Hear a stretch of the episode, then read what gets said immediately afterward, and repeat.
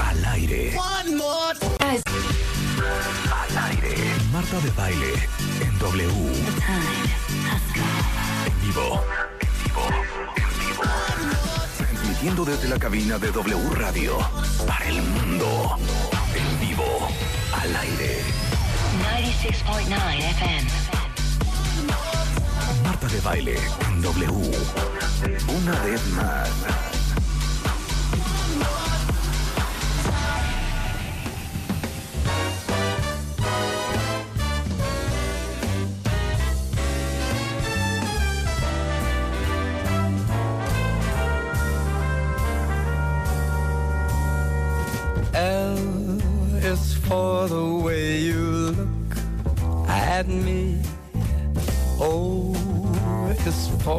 The only one I see. V is very, very extraordinary. Is even more than anyone that you adore and love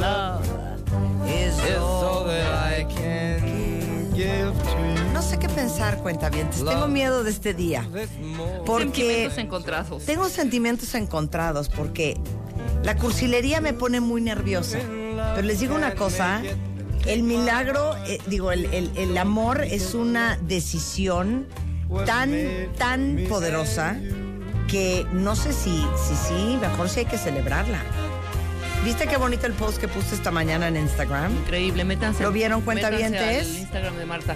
Y yo quiero hacer una, Reflexión. no, no reflexión, no, quiero de- de- ver qué tanta gente, quiénes de nuestros cuentavientes sí festejan el 14 de febrero, quién dicen el 14 de febrero sucks y quién dice no, voy a preparar una linda cena, voy a comprarle un globo y sus chocolatitos a mi novio o mi novia.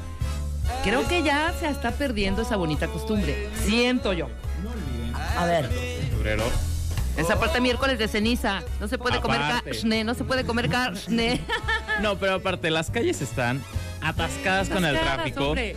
Los moteles de paso no se digan, los restaurantes llenísimos. No, no, no, o sea, no, no. todo está lleno. es que Pero no lo espérate, puedo creer. ¿cómo ¿Puedo es eso? hacerles una pregunta? Sí. O sea, ¿Quién neta, va a un hotel de paso? hay que tener sexo el 14 de febrero. pues es que es- Cero se me pregunta, hace. es una Cero se me hace. No, ver, cero. ¿Cómo sería el 14 Cero se de me febrero hace. ideal? No sé, pero lo único que yo les puedo decir es, miren que con todo lo que nos queremos Spider-Man y yo, hoy hablamos en la mañana, porque no está en México, Claro, ni está en un viaje de chamba. Hoy hablamos en la mañana y ahorita me está cayendo el 20 Que no se mientras que hablaba felices del amor. Cero le dije, Can you be my Valentine? Cero me dijo, es más, Cero creo que ni, ni siquiera sabe que es San Valentín, lo cual significa que Cero me va a mandar flores. O sea, San Valentín aparte. San Valentín. Día del amor y la amistad. Pero quiero saber quién, quién de ustedes sí se dejó ir como gordo en tobogán. Sí, claro, de preparar toda una...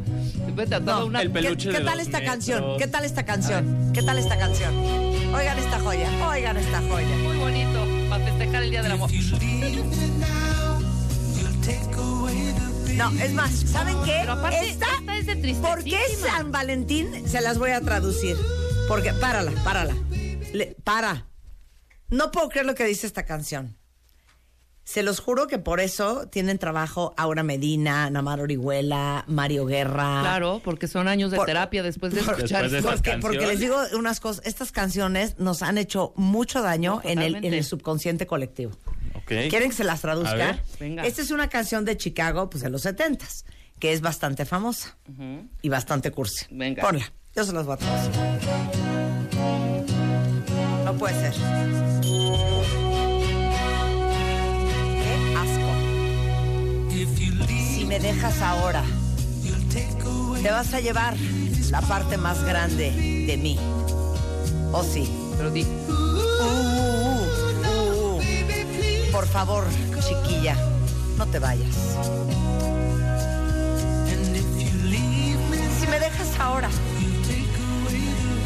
te vas a llevar mi corazón. Oh, oh, oh. Por favor, chiquilla, no te vayas. Uh, uh, uh. Chica, solo quiero que te quedes. Pausa, pausa la canción, pausa. O sea, básicamente Chica, es solo quiero que te si quedes. estás contenta o no, me da igual. Si me quieres o no, me da da igual. exactamente igual. Si me estoy aventando un oso porque te estoy rogando como un perro arrastrado, igual me da. Si francamente este te vas, te llevas mi corazón porque pues yo soy un ser tan tan tan frágil, tan vulnerable y tan incompleto que pues sabes qué, acabas conmigo. Continuamos. Amor como el nuestro es muy difícil, muy difícil de encontrar. ¿Cómo? ¿Cómo permitiste que se te fuera de las manos?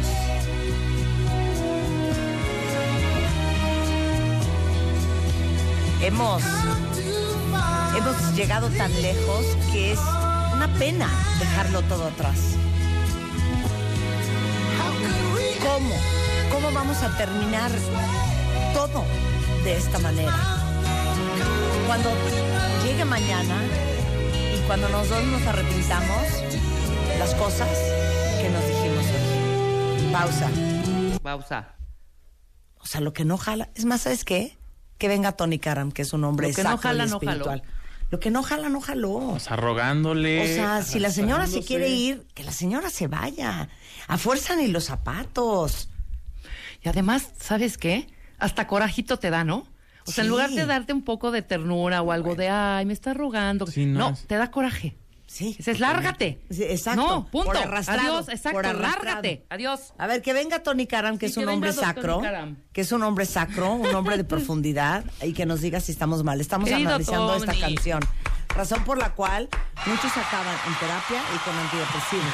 Por canciones que nos han destruido en, en la psique del colectivo. Inglés y español, ¿eh? Exacto, nuestra codependencia. Adelante, continuamos.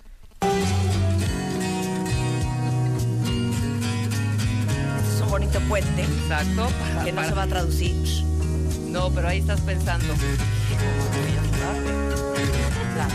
Aquí es donde uno reflexiona Exactamente. y piensa en sus cosas. O si es budista como Tony, medita. Exactamente. Aquí es la de parte Y se de relaja uno, Exacto. exactamente. Ahora, venga. Como el nuestro es muy difícil de encontrar. Y yo quiero saber cómo, cómo dejamos que esto se nos fuera de las manos.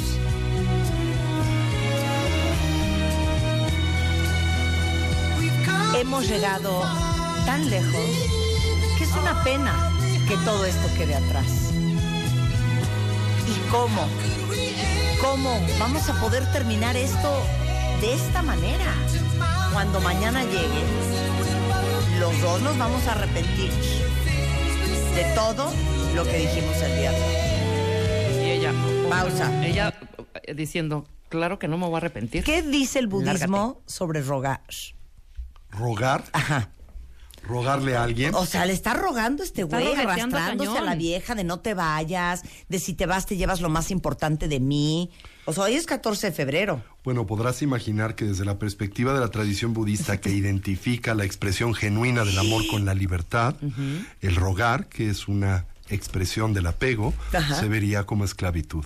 ¿Sabes qué? Un aplauso para el budismo. ¿Qué, no, qué manera de explicarlo tan perfecta y tan gráfica. Exacto. Claro, muy bien. O sea, ¿sabes No, qué? no, no. Entonces, nada más di una cosa para todos los cuentavientes. No, neta, ¿eh? Sí vamos a meditar hoy, Tony Karam. Ah, qué bien, porque ya me lo habías cancelado. No, no, no, Sí vamos a meditar un poquito, pero yo sí quiero hablar del, del amor. Claro. Hoy, Sí, claro. 14 de, de febrero, desde una perspectiva más profunda. Por Sin las supuesto. payasadas del 14 de, de febrero. Y de hecho hay una práctica o una colección de prácticas vinculadas precisamente con el fortalecimiento de la capacidad del individuo para amar contemplativamente en el budismo. Hay una meditación muy bonita en la tradición tibetana que se llama la perla de luz y es la que vamos a hacer hoy. O sea, ¿estás de acuerdo? Tú que, neta, bueno, yo me imagino que saben quién es, y si no, ahorita se los presento. Tony Karam es el presidente y fundador de Casa Tíbet en México. Este, cuando ha venido el Dalai Lama a México, o sea, él es como su discípulo, como su como su, ¿cómo se llama el niño que da las hostias en la iglesia? Como su monaguillo. Como su monaguillo. Acabaste tú eres como el, ¿eh? tú eres como el monaguillo. Yo, el Dalai Lama. No, la verdad es 30 que años de disciplina echadas a la- a la Exacto. basura. Y, y yo dejo yo un monaguillo. No, la verdad es que adoramos a Tony Karam y hemos aprendido tanto de ti, del budismo. Muchas gracias. Este, y te agradecemos de verdad que vengas a compartir algo tan profundo, pero que entiendas que parte de, de- del aprendizaje también tiene que ser lúdico y divertido. Y Por siempre te ríes con nosotros. Pero, pero les digo una cosa, y esto ya es en serio. Ahorita que estamos eh, algunos vomitando porque es 14 de febrero y les parece como una fecha verdaderamente eh, inmunda. Otros muy pensativos y reflexivos con respecto al amor. Eh, justamente hoy puse en, en Instagram, a ver si apruebas mi post. Enséñale el post a Tony Karam. ¿Qué dice el amor? Por supuesto, dice, el amor no es lo que uno siente, No. el amor es lo que uno hace.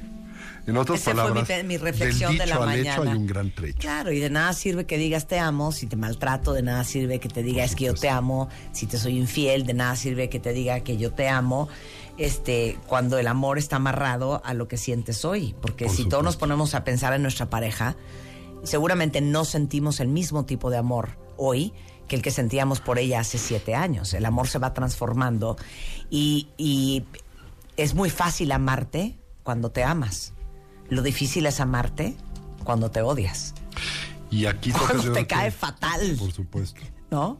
Yo creo que aquí tocas un punto que es tan importante y es el hecho de que para que nosotros podamos desarrollar, cultivar o refinar nuestra capacidad para amar a otros, la misma no puede divorciarse de nuestra habilidad para amarnos y aceptarnos a nosotros mismos.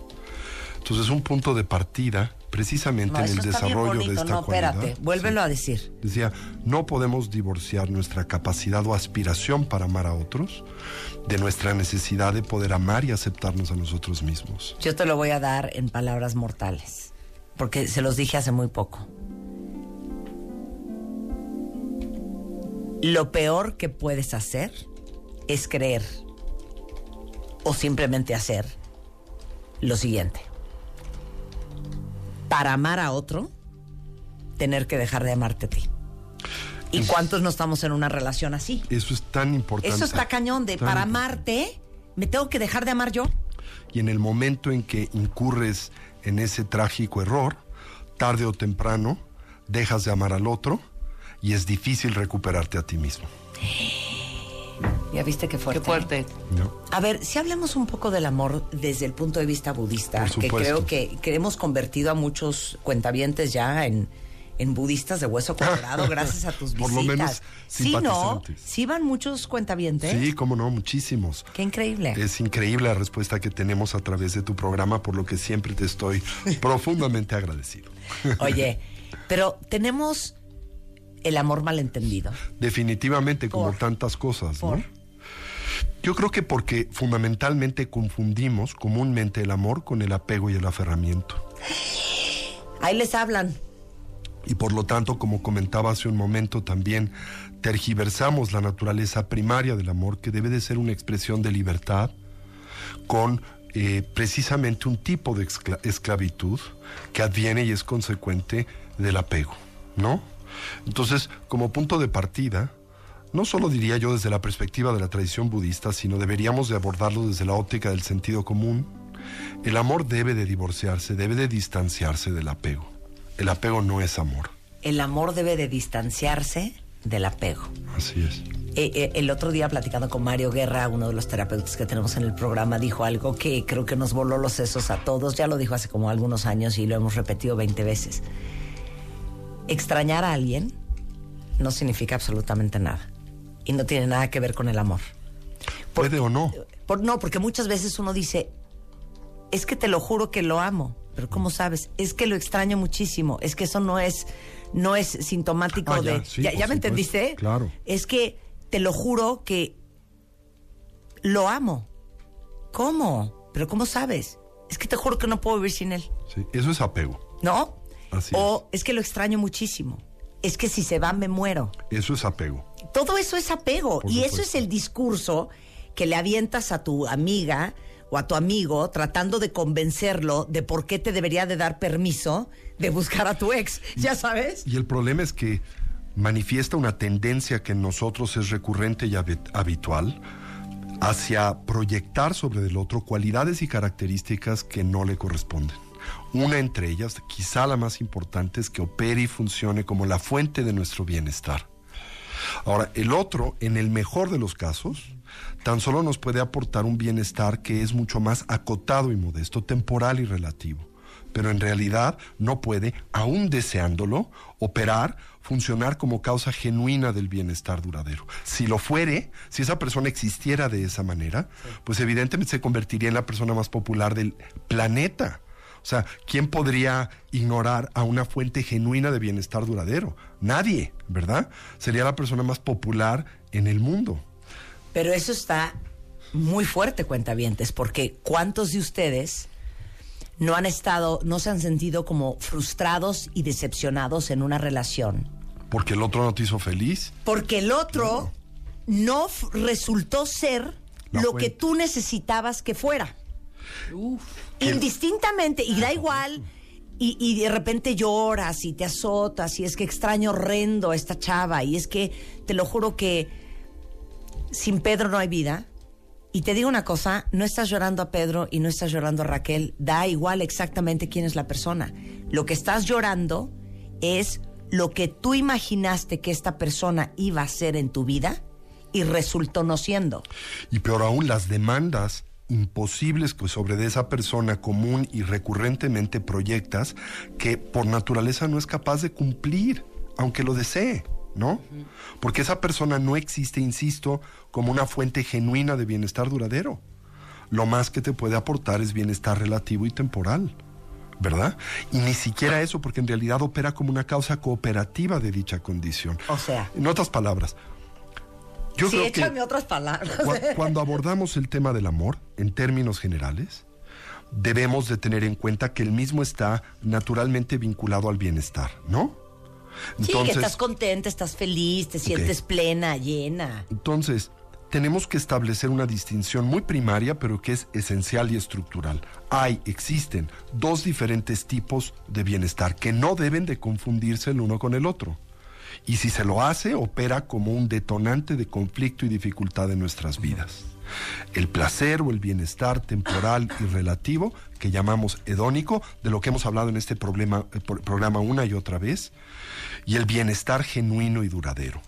El primero, el placer hedónico, es el que se deriva, adviene del contacto de, de nuestras bases sensoriales, las físicas y la mental, con estímulos que nosotros concebimos como placenteros. Y aquí hay un elemento que es muy importante también clarificar. Estímulos que concebimos como placenteros. No hay estímulos placenteros desde su propio lado, por sí mismos, independiente a la mente que así los concibe, clasifica o decodifica, en dependencia de su marco de referencia conceptual. Estás enfermo, ¿eh? Sí, Nada ¿no? existe de esa manera. ¿Me doy a entender? O sea, sí. Pero sí, Sí. tienes una enfermedad, si lo aceptas. Bueno, mi Del marco de bárbaro, referencia. pero- sí, o sea, que, ejemplo. que, que- que el placer es súper subjetivo. Es O sea, el subjetivo. placer no existe per se. Es como tú lo vivas. Veo, por ejemplo, ahorita enfrente de ti una Coca-Cola. ¿Sí? Ahora, Cero. es la Sin Cero. Cuando tú la degustas, en este momento sientes placer, ¿no? Y en el momento en que experimentas dicho placer, si te preguntases, si te cuestionaras de dónde viene, qué es lo que produce ese placer, tu respuesta habitual sería de la Coca-Cola. Pero no es cierto. La Coca-Cola no produce dicho placer. Opera como una causa cooperativa del mismo. Coopera en la conformación de esa experiencia. Pero ¿qué determina esa experiencia? La mente. Y lo hace en dependencia de variables y circunstancias subjetivas. No. Como el hecho de que tiene sed. Es que ahorita te, va- te metiste en un zafarrancho conmigo, porque acabas de poner en las palabras más elaboradas lo que siempre he dicho en este programa. A esta Coca-Cola yo decido ponerle esa etiqueta, ese valor, Por supuesto. esa referencia. Es una ¿no? designación conceptual. podríamos decirlo coloquialmente que el que yo sienta placer por tomarme esta coca es un invento mío.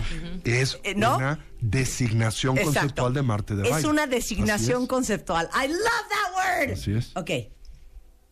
El amor es una designación conceptual.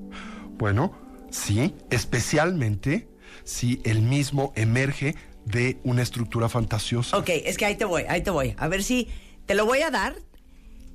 Tomamos el corte y regresamos a desminuzarlo. ¿Se acuerdan que les dije hace poco que si uno da un paso para atrás y toma distancia crítica y por de repente te pasa, ¿no? 10 segundos tienes una lucidez muy extraña que volteas a ver, y me ha pasado a mí, a tu pareja, y dices, ¿qué es esto? O sea, este güey lo conocí hace siete años, no es mi sangre, no es mi carne, no crecí con él. ¿Quién es? No tiene nada que ver conmigo. Y aquí estamos, casados, viviendo en una casa, jugando en una casita, en un matrimonio, en una relación que nos inventamos los dos. ¿Ya me entendiste? Claro. Y que así como te puedes inventar que lo amas y, y- y que tienes una vida juntos y los hijos y la familia y el matrimonio y te inventaste toda una vida con esta persona, te lo puedes desinventar. ¿Qué es lo que hacemos? Porque nosotros deificamos a las personas y después las demonizamos. O sea, pero así como yo designé que la coca me da placer, Mañana designas que no te da placer. puedes, ahora sí que, Pero en todo caso, unassign, o por cómo se supuesto. dirá, de, sí, de- designar. rewind. Sí. Pero el problema es que en todo momento piensas, generas una especie de muy profunda, fantasiosa convicción Sí. de que esa experiencia es objetiva. Esto es, amaste a esta persona porque era la encarnación Sí. de la maravilla. Sí, sí. Y después demonizas a esa persona porque descubres que nunca lo fue y en realidad es la encarnación de la maldad. En ningún caso estás percibiendo correctamente a esa persona, porque no Claro, existe ni claro, de una claro, ni de la otra manera. Claro, pero, pero podría ser que, que, que valga que te diga que tu relación de pareja, la mía, la de Rebeca, la de todos los que nos están escuchando, pues es un, un cuento que hoy hemos tomado la decisión consciente O no de consciente. querernos contar. Sí, Sí, por supuesto. totalmente. ¿Ya sabes? Es una decisión. ¿Qué tal el flipe de lo que estamos hablando hoy con Tony Karam? Aguanten el corte y ya regresamos, no se vayan. Escuchas a Marta de Baile por W Radio 96.9 FM y 900 AM. Seguimos en vivo. Marta de Baile en W. Al aire. Son 10.36 de la mañana en W Radio y obviamente no íbamos a hacer un programa dedicado al 14 de febrero tradicional eh, ni mainstream. Estamos hablando del amor, pero desde el punto de vista del budismo, que creo que es una filosofía que a todos nos cuadra, porque no tiene que ver con filosofía, es la palabra correcta. Esa es una ciencia de la conciencia Exacto. comúnmente. Que independientemente de tu religión y cuáles sean tus creencias, creo que hace sentido simplemente por pura lógica. Y estamos Así con es. Tony Karam, que es presidente y fundador de Casa Tíbet. Y antes del corte ya a punto de aventarnos todos por la ventana, porque Tony dijo una... Le puso palabras a algo que habíamos discutido ustedes y yo hace algunos meses, que es que la relación en la que ustedes están ahorita, la que estamos todos, es algo que nosotros nos inventamos. Tú te inventaste jugar a la relación, a la casita, tú inventaste que ibas a sentir lo que sientes por la persona con lo que estás. ¿Y cómo es el, el- término?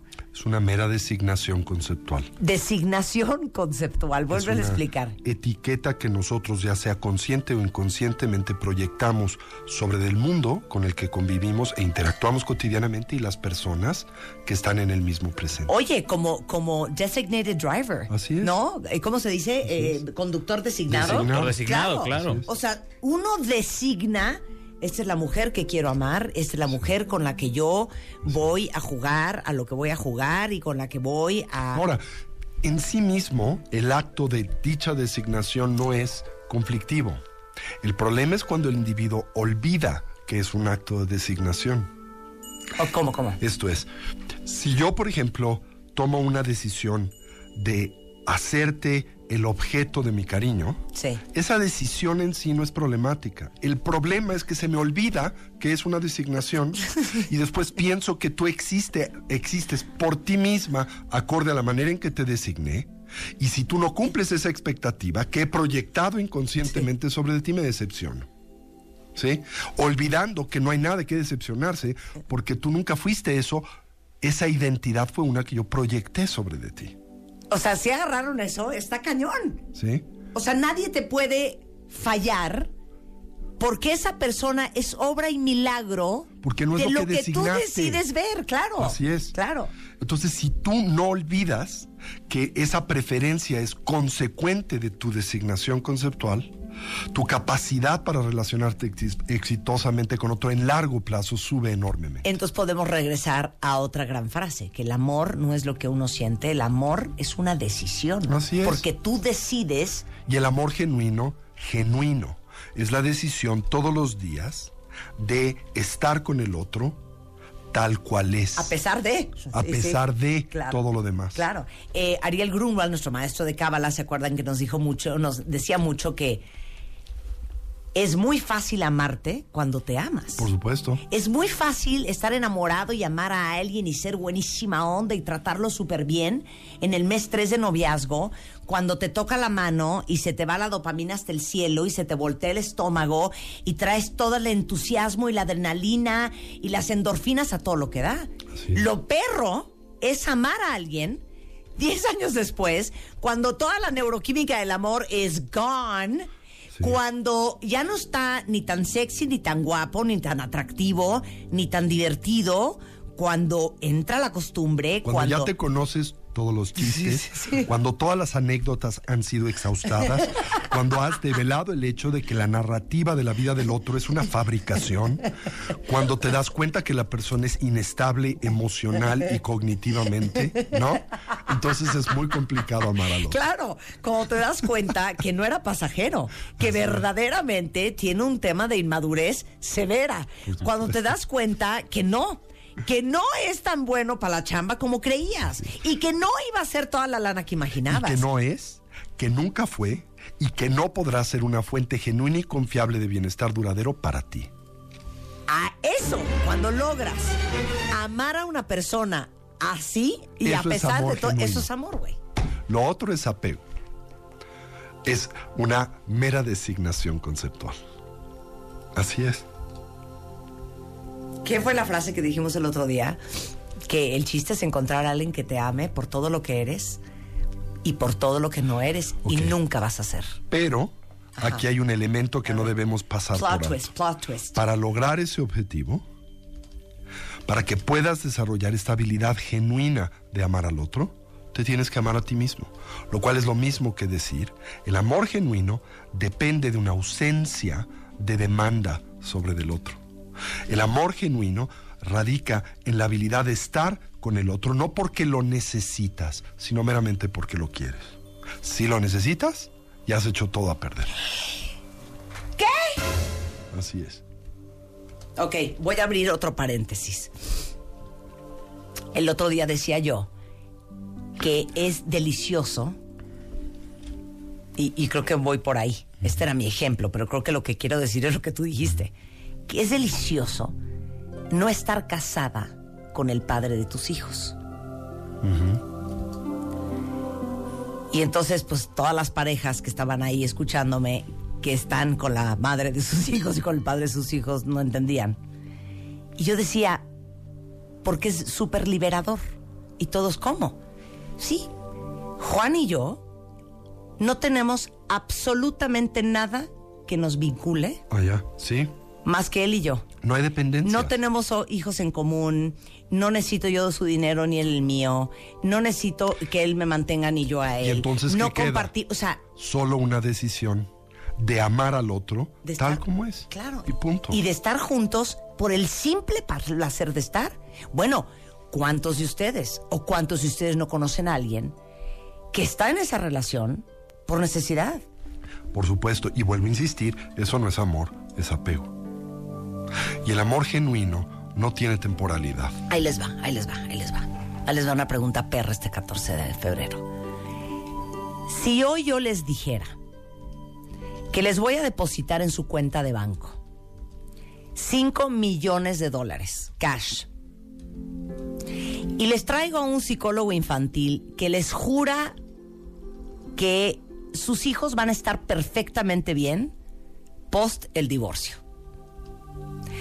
Y baja San Pablo y les dice que van a conseguir ustedes trabajo, porque es íntimo de Steve Jobs, y les van a conseguir un trabajo espectacular, y que van a volver a encontrar el amor y una pareja espectacular. ¿Cuántos de ustedes se divorcian mañana? O como decía Eric Fromm, no eso- sé si te quiero porque te necesito o te necesito porque te quiero. Claro. O sea, porque muchas veces uno no toma la decisión por apego, Claro. por miedo, Por intereses por creados. necesidad, Por claro, deficiencias personales. es por deficiencias personales. Pero si estuviéramos armados y blindados hasta los dientes, ¿cuántos de ustedes empacarían su maleta y se largarían? Si tu bienestar depende del otro, es algo que has proyectado sobre del otro, ¿eres una persona libre o esclava? Súper esclava. Así es. Es más, otra pregunta que algún día les hicimos. Si hoy en la noche, 14 de febrero, su pareja llega a su casa, literal empaca sus maletas y se voltea con ustedes y les dice, ya me voy. La pregunta es, ¿se llevaría su vida o no? La de ustedes. Y lo preguntamos para entender qué tan basado está tu bienestar, tu plataforma emocional, tu seguridad económica, tu fuente de diversión, entretenimiento y amistades en otra persona. Porque si tu pareja empaca y se larga y se lleva tu vida porque, ah, el dinero la trae ella, la casa está a su nombre, tus amistades son las de él. Este, tu autoestima depende de si te dices si estás bonita o si estás guapo o no. Este, los chicharrones que truenan son los de ella y no los tuyos. You are in deep shit. Así es. Y Houston, we have a problem. El grado de incertidumbre de la relación aumenta radicalmente. Los factores que pueden producirte dolor, sufrimiento e insatisfacción se multiplican. Naturalmente. A mayor dependencia, mayor riesgo. Bueno, ¿cuántos no conocemos a... Yo, yo tengo una señora muy grande que conozco que el día que se le murió el marido, este... Vamos, se le acabó la vida. Que no sabían hacer un cheque. Sí, Porque mi gordo, Hacía él es el que pagaba el gas. claro, Y todo giraba alrededor del gordo. claro. Entonces, si ustedes no se han armado la vida, que oye, se va a ir y vamos a estar tristes y vamos a llorar y pues va a ser un proceso de luto fuerte, ah, sin duda. Pero de eso a que mi vida tiene un cambio de 180 grados, es una gran diferencia. Así es. Definitivamente. Pero entonces, hay mucho... ese tipo de amor, el amor que se basa en el apego, tan solo nos puede aportar bienestar temporal y relativo. Ahora, insisto, ese bienestar temporal y relativo en sí no necesariamente es objeto de conflicto. El problema es cuando ese bienestar, que es por naturaleza temporal y relativo, nosotros lo concebimos como duradero y genuino y demandamos sobre de este lo que no puede aportarnos. Entonces, no solamente nos sujetamos a la decepción, sino también envenenamos el placer temporal que podríamos haber derivado de esa condición y circunstancia, porque nuestra demanda lo envenena. ¿Sí? Es eh, como cuando el chico le agarra la mano sudada a la chica. ¿sí? Esa experiencia te puede aportar placer temporal y relativo, pero si le agregas la variable de me vas a querer así para siempre, ahora te va a generar ansiedad y ya ni siquiera vas a poder derivar el placer temporal y relativo de esa experiencia. o sea, ya ni siquiera... Ya no, o sea, ya la fregaste. Ya en siquiera. palabras de baile, ya la chingaste. Claro, pero aparte, así entramos a las relaciones, supuesto. dándole superpoderes a la otra persona. Superpoderes a la persona. En todo Que sentido. no puede cumplir. No hay más guapa, erótica, sensual, divina, preciosa, espectacular, divertida que ella o que él. Así es. Es la fuente genuina de mi bienestar. Entonces, No puedo como vivir así sin la él vivo, o ella. así la vivo, Es además la encarnación de, Del Dalai Lama. del Dalai Lama, pero además Sí. de Stormy Daniels. Sí, ¿no? sí, claro. O sea, es una variedad de realidades que no pueden combinarse claro. unas con otras. Y entonces, como le pusimos todos estos superpoderes, pues ¿quién no quiere ordeñar esa vaca hasta hartarse? Entonces quieres de esa persona todo. Mi maestro tenía una anécdota que le gustaba muchísimo. Le encantaba la tetralogía de las películas de eh, Rocky Balboa, ¿sí? De Rocky. Y en particular le encantaba una en donde el personaje central era un pugilista afroamericano que después tuvo su propia serie y se convirtió en sí mismo en una celebridad, Mr. T. Y hay una escena... Bueno. Así es. Sí, sí, Hay sí. una escena en, en esta famosa película de Rocky en donde entrevistan a Mr. T porque le van a preguntar cuál es su predicción sobre la pelea por el título mundial de boxeo con Rocky Balboa. Y en la misma hay un acercamiento, un close-up de la cámara a Mr. T, cuando precisamente el reportero, el ah, eh, periodista se acerca a cuestionarle acerca de su concepción del futuro de la pelea. Y él empieza a fruncir el seno, empieza a sudar copiosamente, empieza a inyectársele sus ojos de sangre y entonces el reportero piensa que ha hecho la, pregunta equivocada, que lo ha molestado y que este, dada su naturaleza inestable, su capacidad explosiva, pues lo va a golpear, ¿no? Y entonces la cámara empieza a hacerse hacia atrás, hacia atrás, mientras, eh, mien- mientras Mr. T dice, mi predicción para la pelea? ¿Me está preguntando acerca de mi predicción para la pelea? Y finalmente hay un momento de pausa, la cámara hace close-up a Mr. T y dice, My prediction, my prediction for the fight? Pain. Y a mi maestro le encantaba esa escena, porque cada vez que yo venía a preguntarle algo en torno a mi vida, se moría de la risa y me decía, Prediction? Pain. Siempre que interactuamos con el mundo, demandando del mismo lo que no puede dar, what is the prediction for the fight? Pain. Pain. And lots of it. Así es. Y no es culpa del mundo, claro, claro. es consecuente de una demanda imposible que proyectamos sobre de él. ¿Y cuál es la demanda más primaria que hacemos sobre de los demás? Que nos hagan felices. Lo cual nos desresponsabiliza, ¿verdad? De el rol que jugamos, que no podemos ignorar y evadir sobre nuestra propia felicidad. Claro. Y, y- y podríamos alargar la lista. También creo que exigimos de los demás, no solamente que nos hagan felices, sino que nos, nos den un sentido de, valor y de significado y de vida y de propósito. por supuesto, tú eres responsable de darle a mi vida significado. Claro. Tú eres responsable de darle a mi vida bienestar. O cambiémosle. y de darme valor. Valor a mí. O al revés, tú eres responsable de mis problemas y dificultades. Claro. Sí. Nadie, nadie tampoco existe de esa manera. Claro. ¿No? Es como a menudo digo, ok, la suegra puede ser una causa cooperativa de tus conflictos, pero no es la causa sustancial. Sí, la claro. causa sustancial es la mente que la designa de esa manera. Oigan, re- regresando del corte, ahorita vamos a hablar de la resignificación. ¿Se acuerdan que lo aprendimos con Shulamit Graver cuando estábamos hablando de estrés postraumático? Cómo resignificar las cosas. Y, y sí quiero, ahora sí que eh, ordeñar esta vaca que tengo enfrente, una vaca sagrada budista de nombre Tony Karam. Para el budismo la vaca es sagrada. No, Ah, eso es una concepción hinduista. del brahmanismo. No, pero ¿sabes qué? Para todos ustedes que ahorita están, digamos que semilimpios, que no están en una relación, ¿cómo volver a escoger, volver a castear, volver a designar el significado del amor correctamente? ¿Cómo se hace eso? Al regresar con Tony Karam, hoy este 14 de febrero súper intenso en W Radio.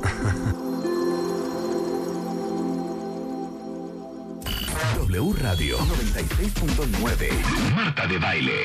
Descarga la app de W Radio y escúchanos en vivo. Este mensaje es para todos los que, una vez más, están escuchando a Marta de Baile. Todos los días, de 10 a 1 de la tarde.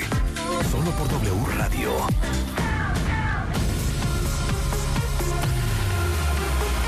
...96.9 FM y 900 AM. Marta de Baile en W. Son las 11.04 de la mañana, entonces, bueno, como no, no somos necesariamente fans de el amor este, mm, efímero o el amor momentáneo, el amor este, superficial o, o el 14 de febrero, decidimos aprovechar que hoy tenemos a Tony Karam, el presidente y fundador de Casa Tibet en México, para hablar del amor desde un punto de vista budista y mucho más profundo de lo que seguramente van a escuchar en cualquier otro lado. Y yo creo que parte de lo impresionante que aprendimos en esta primera hora de programa es la... Dame la frase. Designación conceptual, decías. Sí, la designación conceptual. O sea, ¿ustedes creen que están enamorados de Rebeca o de Josefina o de Mónica y que su marido Juan o Pedro o Jorge es el amor de su vida? Esa fue una decisión consciente o subconsciente de designar conceptualmente el amor en esa persona.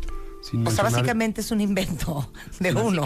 Sin mencionar el hecho de que la estructura de esa propia designación comúnmente ni siquiera es una que depende de nosotros, sino que también es consecuente, consecuente de la mirada de condicionamientos de los que somos presa inconscientemente. En otras palabras, decides eh, atender, percibir, designar al otro de esa manera, ni siquiera porque sea tu decisión, sino quizá porque es la decisión de tus padres o es la decisión del el entorno que te por rodea. todas las creencias y Así es, expectativas que que, te traes dice que esa es la persona adecuada claro, para ti. ¿no? que así es. Bueno, ¿cuántos de ustedes no se casaron con una persona porque eso era lo que se esperaba de ustedes? ¿No? o porque Por- era la persona adecuada para ti, acorde a Sí, claro. X o Z, tu abuelito, Exacto. tu mamá, tu papá, Claro, tus todo, amigas, todo lo que tus te amigos. enseñaron, todo lo que has vivido. Y nunca pausaste para hacerte la pregunta primaria, ¿no? Para mí. Claro. ¿Cuántos de ustedes se casaron con quien se casaron porque a su mamá les pareció que era una muy buena muchacha? Así es. ¿no? Un muy buen muchacho. Oye, antes del corte te decía que para todos ustedes cuentavientes que ahorita están solteros y que tienen pavor de volver a entrar en una relación y, están a punto de darse por vencidos al amor, ¿cómo podemos tomar una decisión de a quién designarle conceptualmente nuestro amor o su amor? De una manera mucho más educada y consciente y profunda. Pues yo creo que primero estableciendo esta distinción fundamental de la que hemos venido hablando recurrentemente esta mañana.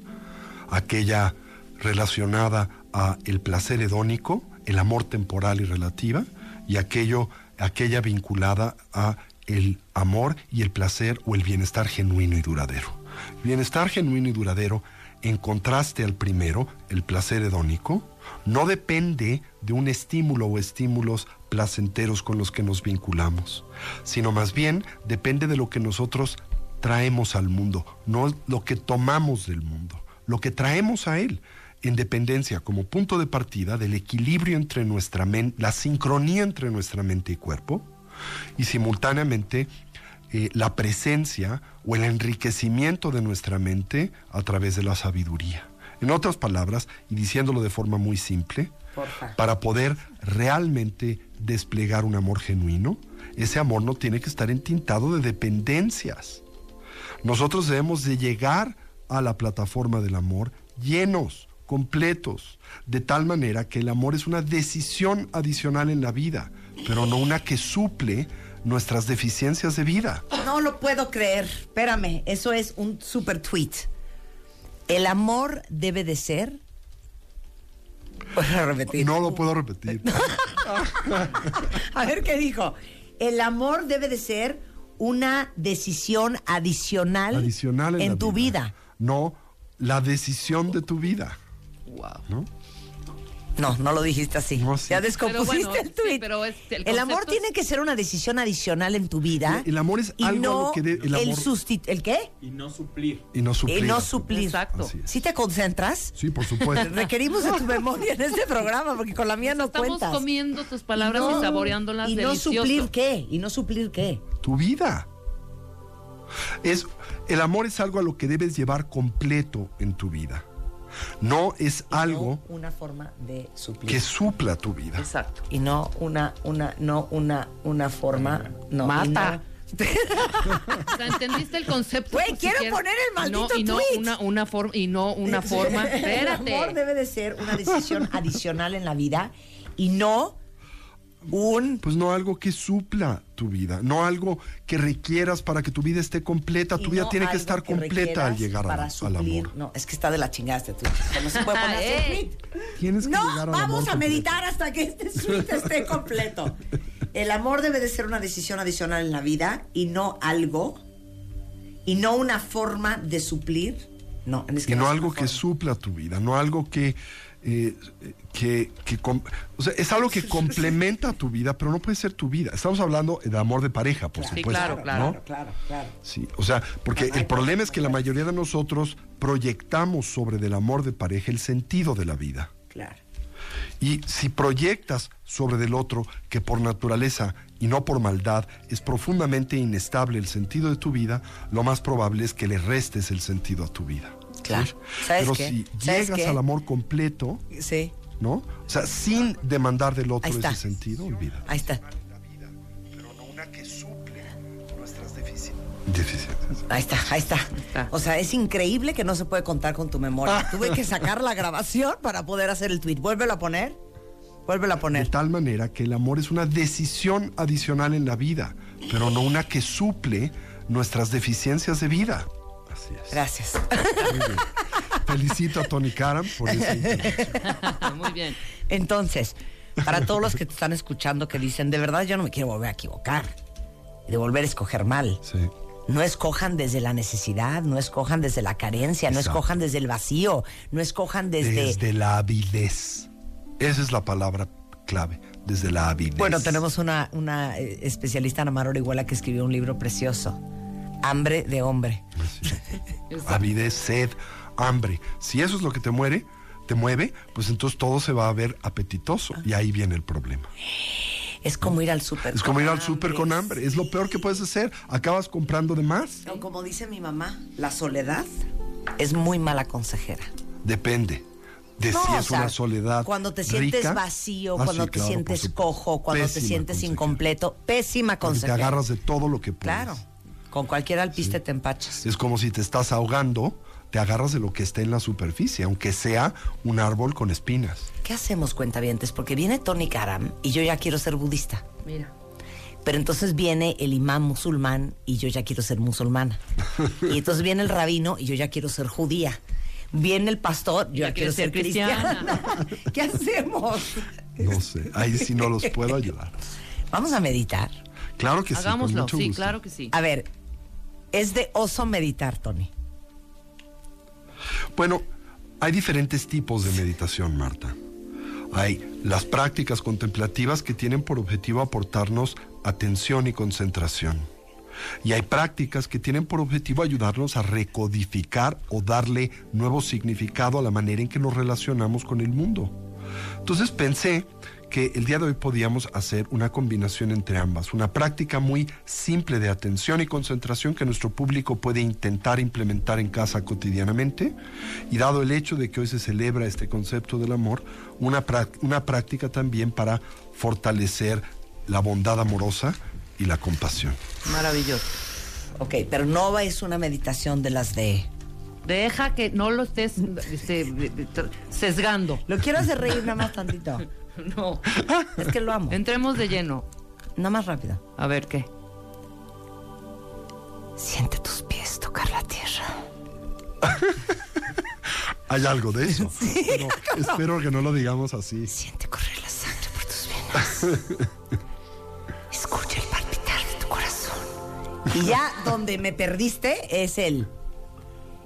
Mira la gota caer en la hoja de rocío de- Ya, ahí ya, Ahí ya vale madres. ok, si nos vas a hacer meditar así. No así. Te siente tu Espero cuerpo y no siente así, las pero sí, algo, algo tenemos que hacer. Ok. ¿Eh? Te lo juro que me voy a poner los, súper que serio. los cuentavientes apoyen. serios. Serios y lo Cierren la puerta de su oficina, suba la ventana del coche, serios todos. Exacto. No, no se estén pitorreando. Estacionense los Tony cobra un dineral por hacer esto, ¿eh? Nada más se los digo. ok, ya estamos listos. ¿Estamos listos? Hay que cerrar los ojos. Pueden mantener los párpados abiertos o cerrados como sea su preferencia. Lo único importante para este ejercicio contemplativo, que por naturaleza es uno introspectivo, es lo que buscamos es sesgar o reorientar la atención de afuera, del mundo sensorial hacia adentro, precisamente aquel propio de nuestro cuerpo y nuestra mente o proceso perceptual y cognitivo en general. Entonces nos sentamos derechitos, donde sea que estemos, con nuestra espalda erguida, nuestra cabeza en equilibrio o balance, y coloquemos por un momento, por un instante, nuestra atención en el proceso natural de la respiración. Cualquier idea, sensación o estímulo que en nosotros surja la observamos, la notamos, la dejamos pasar, nos determinamos a no elaborar sobre de la misma, esto es no vernos captados o secuestrados por esta, y con una actitud de suavidad y naturalidad, sin violencia, sin constricción, traigamos de nueva vez nuestra atención sobre el flujo natural de la respiración.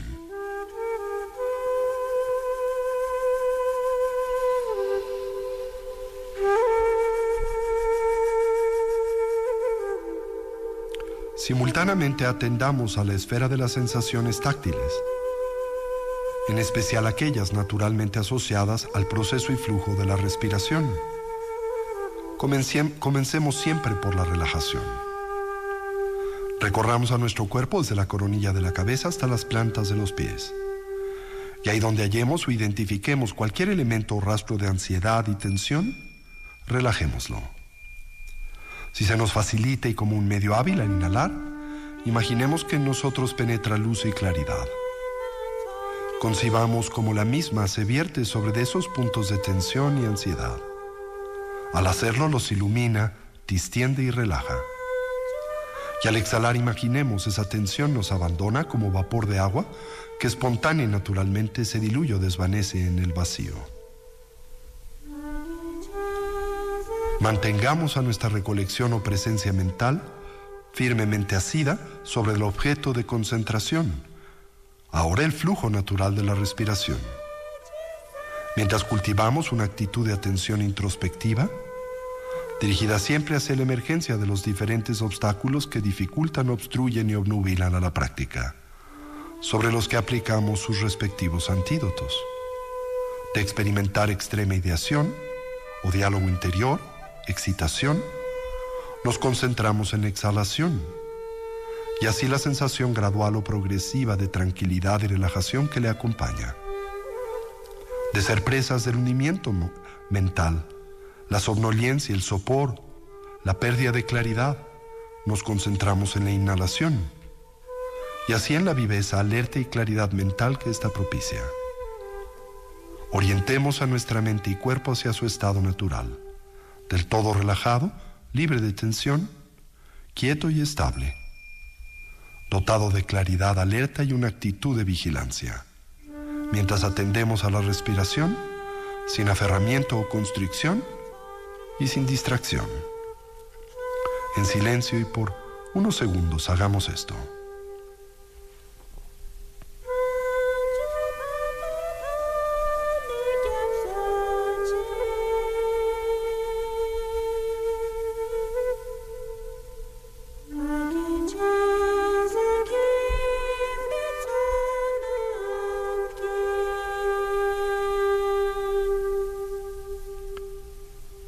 Fortalezcamos la estabilidad, ese estado mental profundamente imbuido de la continua presencia de la atención. Para ello observemos la expansión y contracción del diafragma y del abdomen, la natural relación presente entre ese movimiento y el de la respiración. Al inhalar observemos si el ciclo es largo o corto, si es profundo o superficial, haciendo lo mismo con la exhalación mientras simultáneamente atendemos la mera sensación de contacto de nuestro cuerpo con su asiento. De nueva vez, de experimentar extrema ideación nos concentramos en la exhalación y de ser presas del unimiento mental, la inhalación.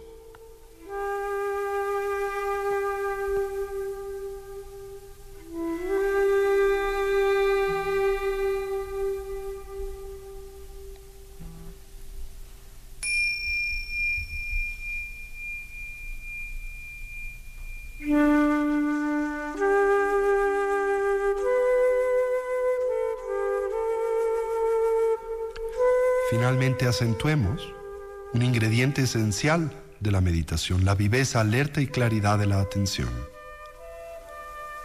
Para ello observemos el ingreso y salida del aliento por la punta de las narices o el labio superior, la natural sensación de contraste en la temperatura del aliento al entrar y escapar por las fosas nasales, y si se nos facilita como un medio hábil la presencia de una pequeña esfera luminosa en el medio del entrecejo en la que suavemente focalizamos la atención.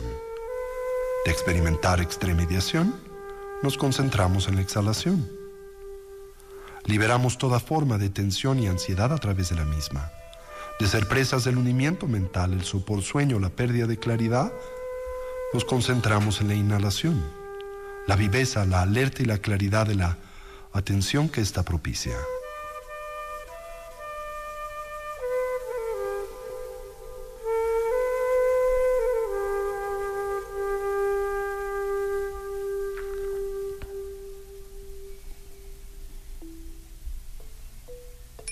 Ahora con esta mente, alerta y concentrada, quieta y relajada, transitemos hacia la meditación discursiva, el natural complemento hacia la práctica de la estabilidad. Incursionemos en una meditación conocida como la de la perla de luz. Por un instante y de forma simple imaginemos que en el centro de nuestros corazones se encuentran presentes nuestros potenciales, nuestra natural capacidad para amar, para establecer un vínculo de empatía con el sufrimiento de los que nos rodean, para celebrar el éxito y el bienestar de otros y para desplegar un sentido de ecuanimidad, el reconocimiento del cómo todos por igual desean ser felices y dejar de sufrir, y lo merecen tanto como nosotros. Imaginemos entonces frente a nosotros, primero una persona que nos es cercana, con la que tenemos un vínculo de amistad, de cariño, de calidez.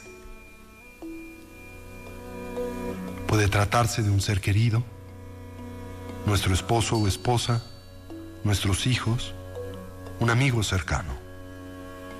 Reconozcamos como punto de partida su aspiración esencial, como desea ser feliz y dejar de sufrir. Pero al mismo tiempo reconozcamos las limitaciones que inhiben ese potencial y ese objetivo vital. Sus aflicciones mentales y emocionales, sus aferramientos y apegos, sus distorsiones cognitivas, su confusión en términos generales. Imaginemos, se manifiesta como una especie de nebulosidad oscura. Y ahora al inhalar, imaginemos que nosotros tomamos en nosotros esa nebulosidad, ese oscurecimiento. Y el mismo se extingue en esa perla de luz en el centro de nuestros corazones que representa nuestra naturaleza búdica, nuestra bondad esencial. No se deposita ahí, simplemente ahí se extingue. Y al exhalar imaginemos irradiamos esa luz y claridad a esos seres queridos. Y mientras lo hacemos, digamos ya sea en voz alta o en silencio, que puedas ser feliz, que puedas dejar de sufrir, que puedas identificar las causas que propician el bienestar genuino, como aquellas que son responsables de tus conflictos y dificultades esenciales. Y di lo mismo para ti, pueda yo ser feliz, pueda yo dejar de sufrir. Al exhalar esa luz y claridad, imaginemos llega a esas personas y les otorga bienestar duradero. Al inhalar, extingamos su confusión y dolor en la perla de luz en el centro de nuestros corazones. Y ahora por un momento extendamos el ejercicio hacia aquellos que nos son indiferentes. También desean ser felices y dejar de sufrir. También lo merecen. Y son cercanos para otros. Por lo que el sentido de cercanía es subjetivo, no corresponde a la naturaleza de la persona. Esa otra persona es hija de alguien, esa otra persona es padre de alguien. Hagamos lo mismo, inhalemos su confusión y dolor, exhalemos amor y bondad. Y finalmente extendamos el ejercicio hacia aquellos con los que hoy experimentamos dificultades y problemas. Reconozcamos que no son intrínsecamente perversos o malos, sino simplemente confusos, que desean tanto como nosotros ser felices y dejar de sufrir, y así también lo merecen. Tomemos su confusión, irradiemos claridad y bondad. Qué maravilloso sería que pudiese ser feliz y dejar de sufrir. Así como yo deseo ser feliz y dejar de sufrir que puedas ser feliz, que puedas dejar de sufrir y pueda yo involucrarme en el proceso para lograr este objetivo, en aquellos que me son cercanos, en aquellos que me son indiferentes y en aquellos que hoy me son conflictivos. Y así traigamos de vuelta nuestra atención.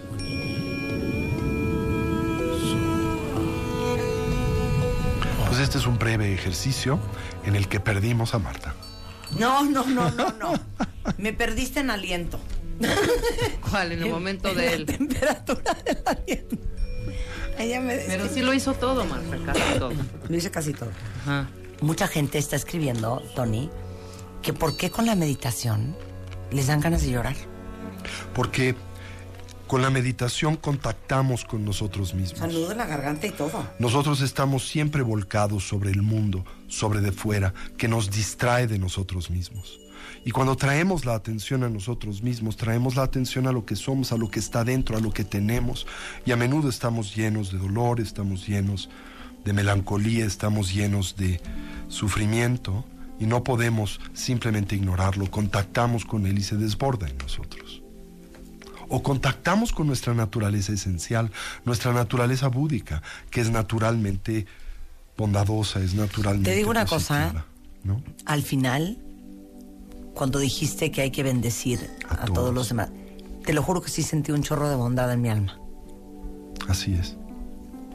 ¿No? Imagínate que pudiéramos no solo hacer esto en este breve ejercicio, sino que lo pudiéramos integrar e incorporar a nuestra vida cotidiana. Y que cuando caminas por la calle pudieras ver a los que te rodean y pensar, puedas ser feliz, puedas dejar de sufrir, puedas obtener lo que necesitas para tener bienestar en tu vida, puedas deshacerte de aquello que limita tu bienestar y felicidad. Me parece espectacular el budismo, ¿eh? de verdad te lo digo. Y les tenemos un muy bonito regalo de San Valentín, cuentavientes.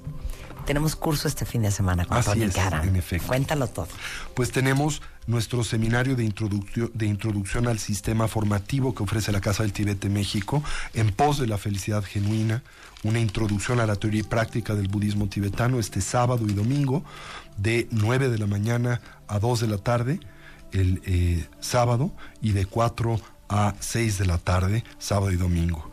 Y bueno, pueden contactarse con nosotros en la Casa del Tibete México al 55 11 0802 o al 55 14 7763 o pueden contactarse con nosotros a nuestra página web casatibet arroba eh, eh, casatibet.org.mx A ver, otra vez es Casa Tibet. casatibet.org.mx Ok, sensacional. No, Y pues ahí estamos. Ojalá nos acompañe. Ay, qué sensacional. ¿Eh? O sea, de, de ir vamos a aprender como es budismo 1. Así es. Es una 1.1. introducción a los principios generales de la filosofía de vida de la tradición budista, que insisto, no es una religión, es más bien una ciencia de la conciencia. Mira, aquí está gente llorando. Ay, pues qué gusto, me da mucho gusto. ¿Eh? Hace muy bien llorar, ¿eh? Este sería un gran regalo de San Valentín, fíjense. Regalarle a alguien el curso de este fin de semana. Por supuesto. algo útil en lugar de una porquería que en realidad no sirve para nada. Pues más que nada engorda, ¿no? Chocolate. Quería compartirles una historia muy bonita. No sé si tengamos tiempo. Antes del corte. Es una historia muy hermosa que expresa esta concepción primaria de la tradición budista que se llama el auténtico sentido del perdón, que la hemos visto con, eh, en otras ocasiones. Sí, el Buda sobre el auténtico sentido del perdón. Dice así. En la literatura clásica budista se cuenta como en alguna ocasión el Buda se encontraba sentado bajo la sombra de un árbol, dialogando con sus discípulos más cercanos, cuando un hombre se le acercó y sorpresivamente le escupió en la cara. El Buda entonces le dijo, ¿qué sigue? ¿Qué es lo que ahora quieres decirme? El hombre se mostró perplejo con la respuesta y cuestionamientos del Buda, ya que él mismo nunca anticipó que al escupir sobre de alguien pudiera éste responder con dicho cuestionamiento. En el pasado ya había insultado a personas quienes reaccionaron ya sea dominados por el enojo o la ira, o de tratarse de individuos cobardes o débiles, le habían sonreído tratando así de comprar su aprobación. Sin embargo, el Buda no era como ninguno de estos, no estaba enojado ni ofendido, como tampoco mostraba debilidad o miedo. Tan solo replicó, ¿qué sigue? sin manifestar reacción emocional alguna. Naturalmente los discípulos del Buda se llenaron de ira y así reaccionaron. Ananda, su asistente personal, dijo, esto es demasiado y no lo podemos tolerar. El hombre debe ser castigado, ya que de otra manera todo mundo comenzará a hacer cosas similares. Sorpresivamente el Buda le dijo, mantente en silencio, Ananda. El hombre no me ha ofendido como tú ahora lo haces. Él es alguien nuevo, un extraño. Debe haber escuchado de alguna persona algo acerca de mí, que soy un ateo, un hombre peligroso, quien distrae a la gente de su sendero, un revolucionario, quizá un corruptor. Así debe haber formulado una idea y opinión sobre de mí. Por tanto, no me ha escupido, sino lo ha hecho sobre la noción que tiene de mí. Ha escupido sobre la idea que de mi persona ha formado, ya que no me conoce de forma alguna. Por tanto, ¿cómo, puedo, ¿cómo puede pensarse que ha escupido sobre de mí? Así el Buda afirmó, si lo piensas detenidamente, ha escupido sobre su propia mente. Yo no soy parte de ella y puedo apreciar que este hombre debe tener algo más que decir, ya que finalmente esta es una forma de decir algo. El escupir es una forma de comunicación. Hay momentos cuando sentimos que el lenguaje es impotente, en el amor intenso, en el enojo candente, el odio y la plegaria. Existen instantes en donde el lenguaje es insuficiente y nos vemos dominados por la necesidad de hacer algo. Cuando estás enojado o intensamente molesto, golpeas a la persona, le escupes, comunicas algo. Puedo entenderlo, por lo que debe de tener algo adicional que decir. Y así le pregunto, ¿qué sigue? ¿Qué es lo que ahora quieres decirme? El hombre más perplejo que antes escuchó al Buda decir a sus discípulos, estoy más ofendido con ustedes porque me conocen. Por años han vivido conmigo y aún así reaccionan negativamente. Confuso y lleno de preguntas, el hombre volvió a su casa. No pudo dormir en toda la noche. Cuando uno ve o interactúa con un Buda, alguien despierto, se hace imposible dormir de la misma manera que lo hacíamos antes. Una y otra vez se vio acosado por el recuerdo de la experiencia. No podía explicarse a sí mismo lo que había sucedido. Temblaba y sudaba por todo su cuerpo. Nunca se había topado con un hombre como este, alguien capaz de transformar a la totalidad de su mente, de sus patrones y su pasado. A la mañana siguiente, el hombre de nueva vez buscó al Buda, postrándose ahora ante sus pies. El despierto le vio con ojos compasivos y así le preguntó, ¿qué sigue? ¿Qué es lo que ahora quieres decirme? Esta es también una manera de expresar algo que no puede ser dicho con el lenguaje. Cuando te acercas y tocas mis pies, estás intentando comunicarme algo que no puede ser externado de forma ordinaria, para lo que todas las palabras son un tanto estrechas, incapaces de, de contener la totalidad del significado. Ahora el Buda volteó a su discípulo Ananda y le dijo, mira Ananda, este hombre ha vuelto, me está diciendo algo, se trata de una persona de profunda emotividad. El hombre se dir- dirigió su mirada al Buda y le dijo, perdóname por lo que hice ayer. El Buda le replicó, ¿perdonarte? Si ya no soy el mismo hombre a quien le hiciste eso. Así como el Ganges continúa fluyendo, nunca siendo el mismo, cada hombre es un río. El hombre al que ayer le escupiste ya no está aquí presente. Me parezco a él, pero no soy el mismo. Mucho es lo que ha transcurrido en estas últimas 24 horas. El río ha fluido tanto. Por ello no puedo perdonarte, ya que no guardo rencor alguno para contigo. Tú también eres alguien nuevo. Puedo ver que no eres el mismo hombre quien se me acercó el día de ayer para escupirme. Hoy ante mí te postras tocándome los pies. ¿Cómo puede pensarse eres el mismo hombre? No eres entonces igual. Olvidemos lo pasado. Esas dos personas, tanto el hombre quien escupió, así como el que fue escupido, ya no existen más. Por ello, acércate, querido amigo, y hablemos de otra cosa. Qué impresionante. Así que hoy que es el día del amor y la amistad, ¿qué podemos regalar? Perdón. Es el regalo de amor más profundo y más lindo que podemos compartir. Fíjate que la cábala, es que no quiero que se vayan, ya me tengo que ir a corte y ya tengo que despedir, pero la cábala no cree en el perdón, porque al final la creencia es que todo lo que te pasa es lo exactamente lo que te tiene que pasar para convertirte en que te tienes que convertir. Es lo que dice el Buda, ¿no? Precisamente cuando alguien le insulta, dice, ¿a quién insultas? A la idea que tienes de mí. Exacto. Te insultas a ti mismo tus propios conceptos, ¿no es cierto? ¿A quién insultas? El hombre al quien insultas hoy ya no es el mismo que era ayer. Claro. Así que hablemos de otra cosa, querido amigo, le dice. ¿Por qué? Porque no hay nada finalmente que perdonar. Si no he tomado ofensa, porque la ofensa es también una designación conceptual. Eso, ya, designación conceptual forever. Gracias, Tony, como siempre, muchas gracias. Muchas gracias a Tony ustedes. Karam, eh, pueden contactarlo en ah, arroba Casa Tibet México. Ahí está toda la información del curso de este fin de semana, este, todos los datos de Casa Tibet, este, eh, y cualquier otra duda que tengan, pues nos- 55 11 0802 55 14 7763. Acompáñenos este fin de semana para recodificar su vida. Qué increíble, me encanta recodificar su vida. Con esto hacemos una pausa. Me da muchísima pena, cuenta pero regresando del corte, les voy a romper el corazón. Porque mañana, fíjense que es eh, el Día Internacional de la Lucha contra el Cáncer Infantil. Y viene Silvia. Y Silvia perdió a su hijo eh, de 16 años. Y les va a volar los sesos. No sé, no sé, yo creo que el tema les va a romper el corazón, pero yo creo que Silvia se los va a volver a pegar.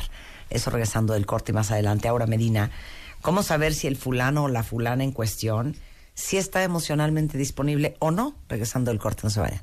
Radio, radio 96.9. Marta de Baile. Síguenos en redes. Estamos en Instagram, Facebook, Twitter, YouTube y Spotify.